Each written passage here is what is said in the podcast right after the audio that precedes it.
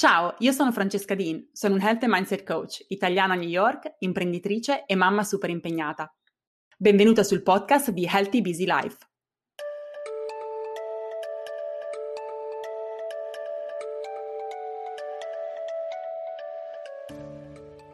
Quanto è difficile per te dire di no agli altri? Alle richieste che ti arrivano dall'esterno, dal tuo capo, dal tuo figlio, dal tuo partner, dai tuoi genitori, oppure anche dai tuoi amici?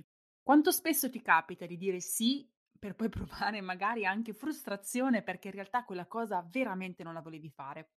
Oppure provare stress perché quella cosa dovrai poi farla una volta che hai preso l'impegno e si aggiungerà ad un piatto che è già probabilmente bello pieno. E magari ti arrabbi con te stessa perché per l'ennesima volta non hai fatto valere i tuoi boundaries.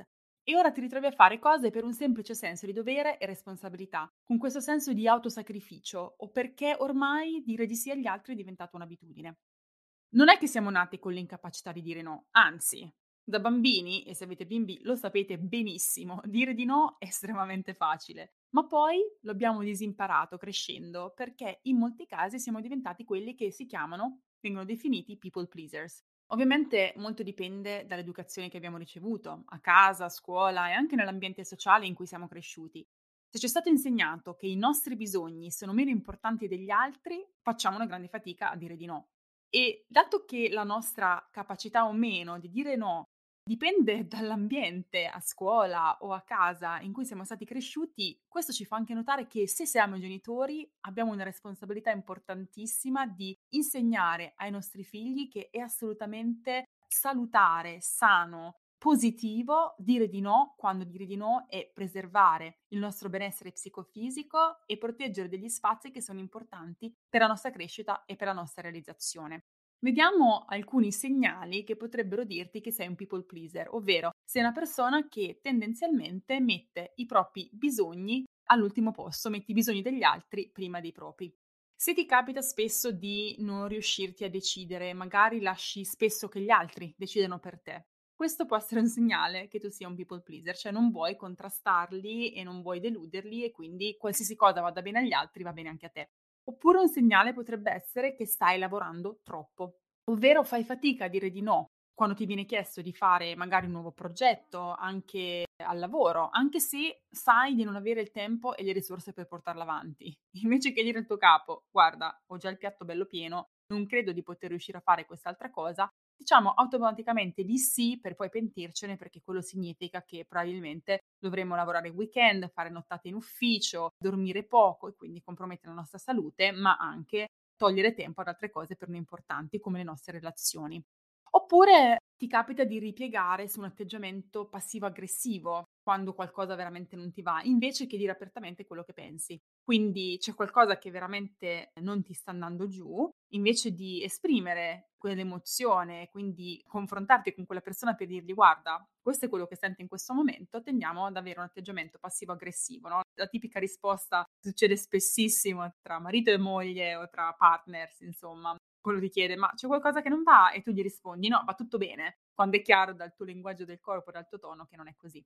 Un altro segnale che potresti essere un people pleaser è che anche se fai di tutto per accontentare gli altri, ti senti comunque insoddisfatta e pensi di non essere abbastanza. Cioè non pensi di fare abbastanza per gli altri, nonostante tu stia facendo il possibile per soddisfare le loro esigenze e per fare sentire a loro agio e per non creare nella loro vita disagio. Quindi, se sei un people pleaser, se fai veramente fatica a dire di no, perché non riesci a dire di no? Quali sono le cause che ci portano a bloccarci, a non metterci al primo posto. La prima motivazione è che spesso hai paura di perdere le relazioni, ovvero la persona che hai davanti a quale devi dire di no. Hai paura che dire di no possa deludere le sue aspettative, che possa farli arrabbiare, che possa far nascere una frizione in quella relazione. Ma la verità è che anche se nel breve periodo questo può essere vero, perché magari quella persona è abituata a che tu faccia quelle cose per lui o per lei, non è necessariamente la cosa più lungimirante nel lungo termine. Se tuo marito, i tuoi figli, il tuo capo sono abituati a chiederti qualcosa e l'avere te che molli tutto e corri da loro, all'inizio sarà necessario anche un aggiustamento da parte loro. Ma, uno, deve avvenire in maniera drastica. Non è che cominci a dire di no a tutto senza cognizione di causa da domani perché hai ascoltato questo podcast.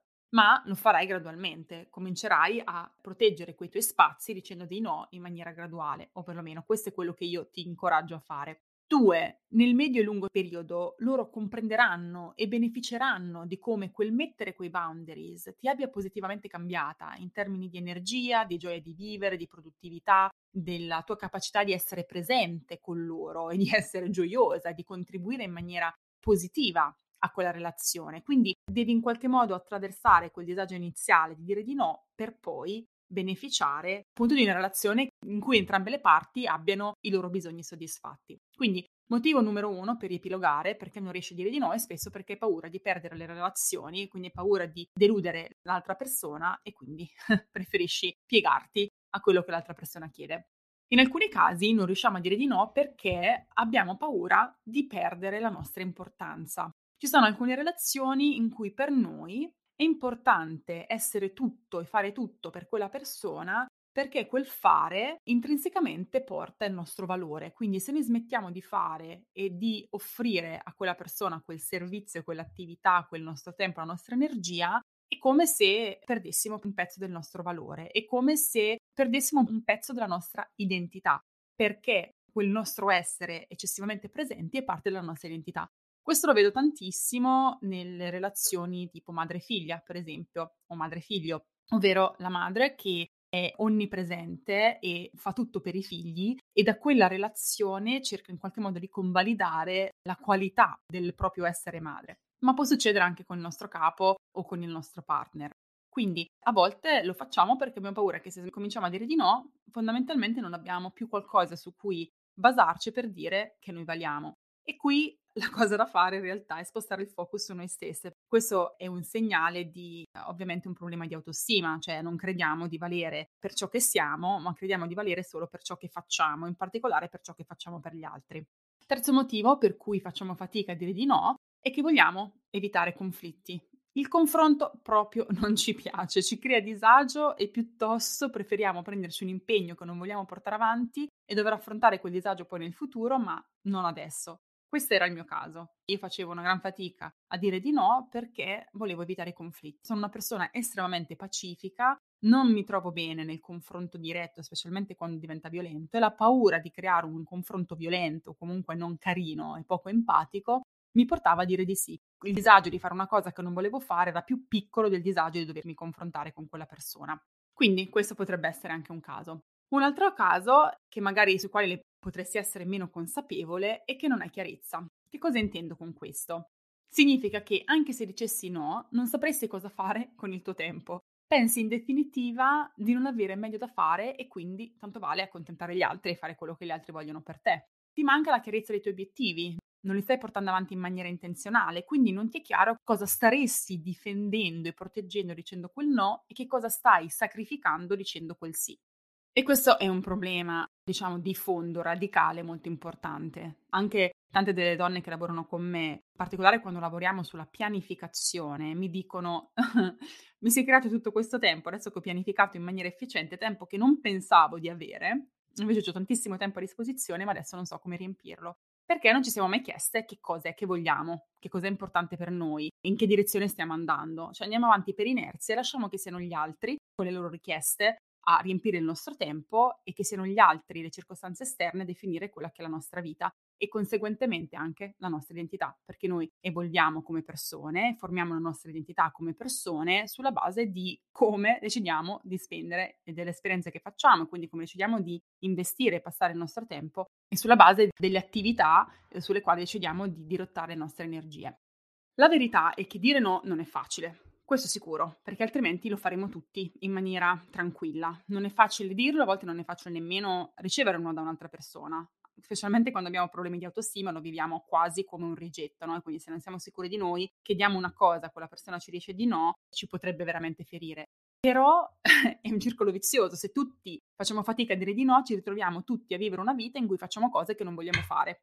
E questo non è mai una vittoria i costi e le perdite di lungo periodo, ma anche di medio periodo e anche di breve periodo, vorrei dire, sono altissime. Qual è il costo di non dire di no quando veramente vorremmo dire di no?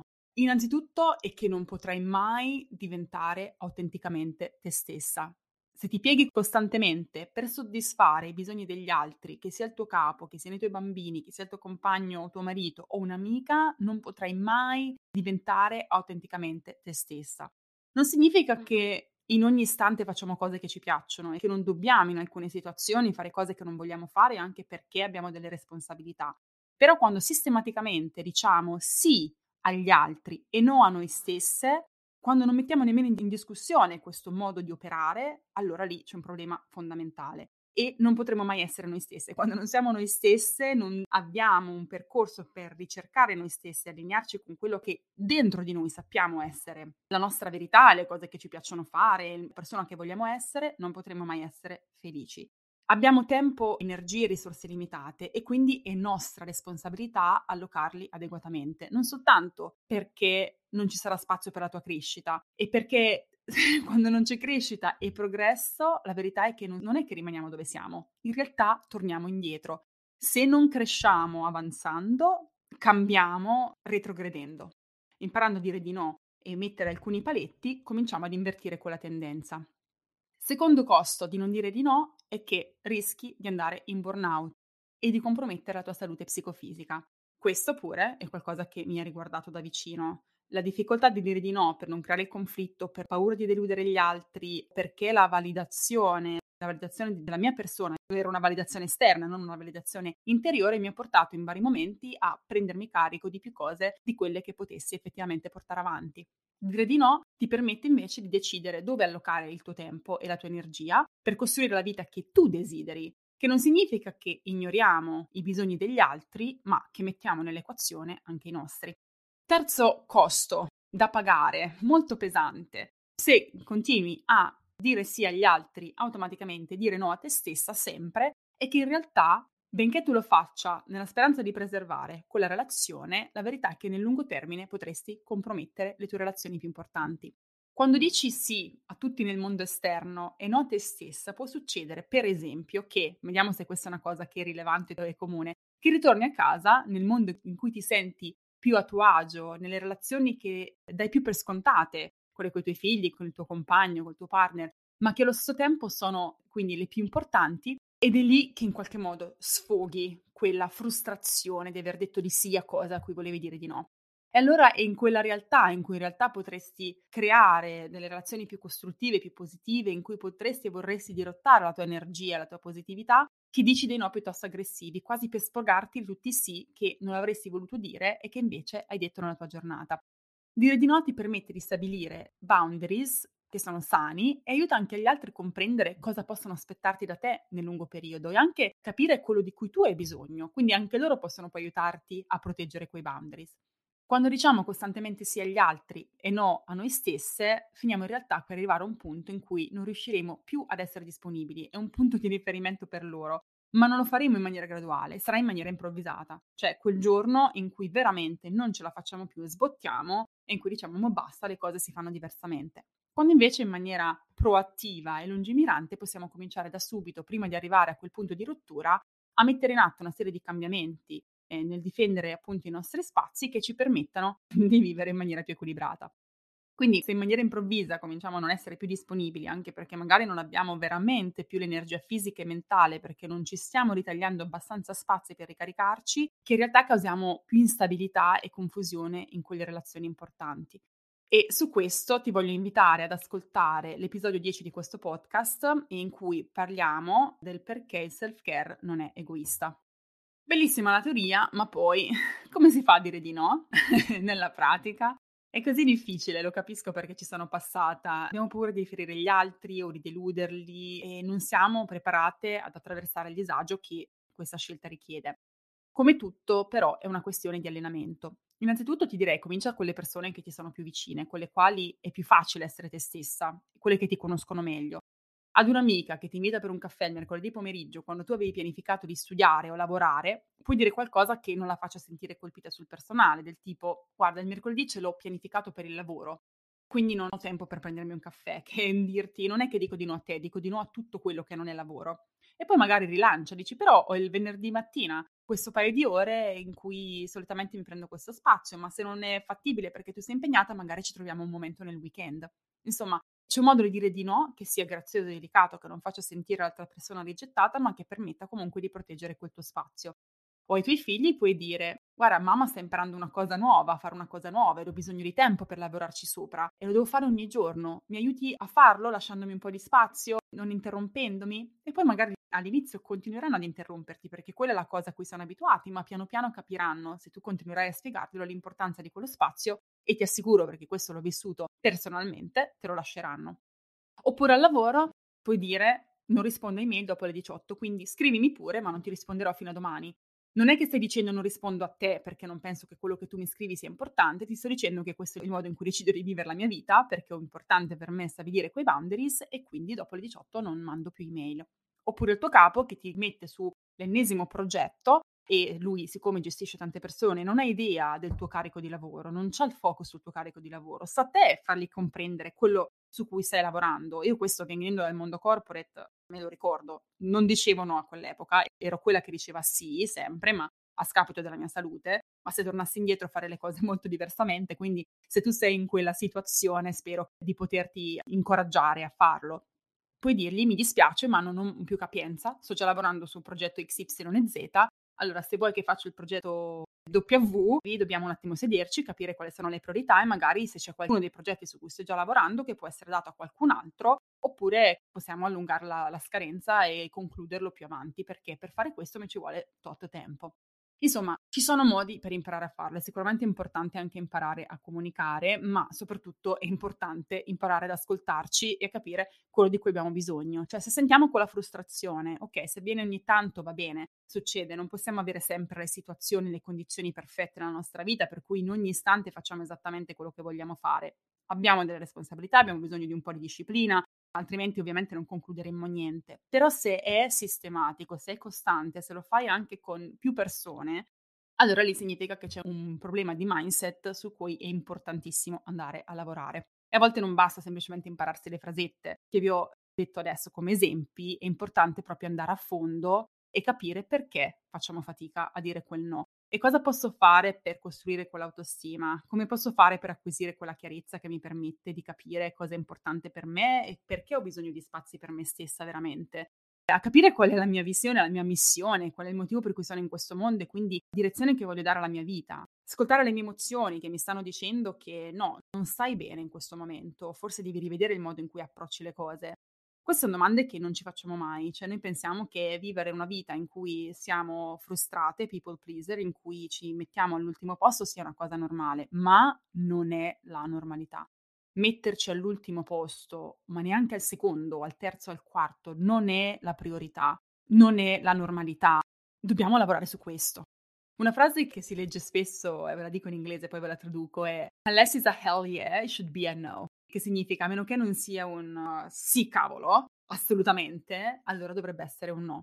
Ovvero significa che qualsiasi cosa arrivi a te dovrebbe essere prima un no affinché tu decidi che effettivamente quella cosa è una cosa che puoi fare, puoi inserire nella tua pianificazione, qualcosa per cui è spazio nella tua vita e allora può trasformarsi in un sì. Mentre magari adesso il tuo modo di operare è che tutto è sì finché poi alla fine magari certe cose dici di sì e poi dici di no in corso d'opera perché ti rendi conto che non lo puoi fare tipico, io lo facevo sempre. Qualcuno mi invitava per una festa, non volevo dire che non mi andava di andare, dicevo ok, va bene, ci sarò, sapendo che non sarei andata, e poi stavo tutti i giorni finché non arrivava la festa a pensare, ma come gli dico che non voglio andare, che scusa mi invento? Con un'angoscia incredibile, quando io avrei potuto dire dall'inizio, no, guarda, sono stanca, sabato non riesco, ho avuto una settimana difficile, quindi non penso di riuscirci, però magari sentiamoci che ci vediamo in un altro momento avrebbe cambiato tutto. Cioè, se io avessi detto il mio no di default, ma mentalmente nel mio processo decisionale, un no di default che poi magari si poteva trasformare in un sì, mi devo convincere che può essere un sì, le cose sarebbero state diversamente. Quindi non c'è alcun beneficio nel dire sì se vogliamo veramente dire no.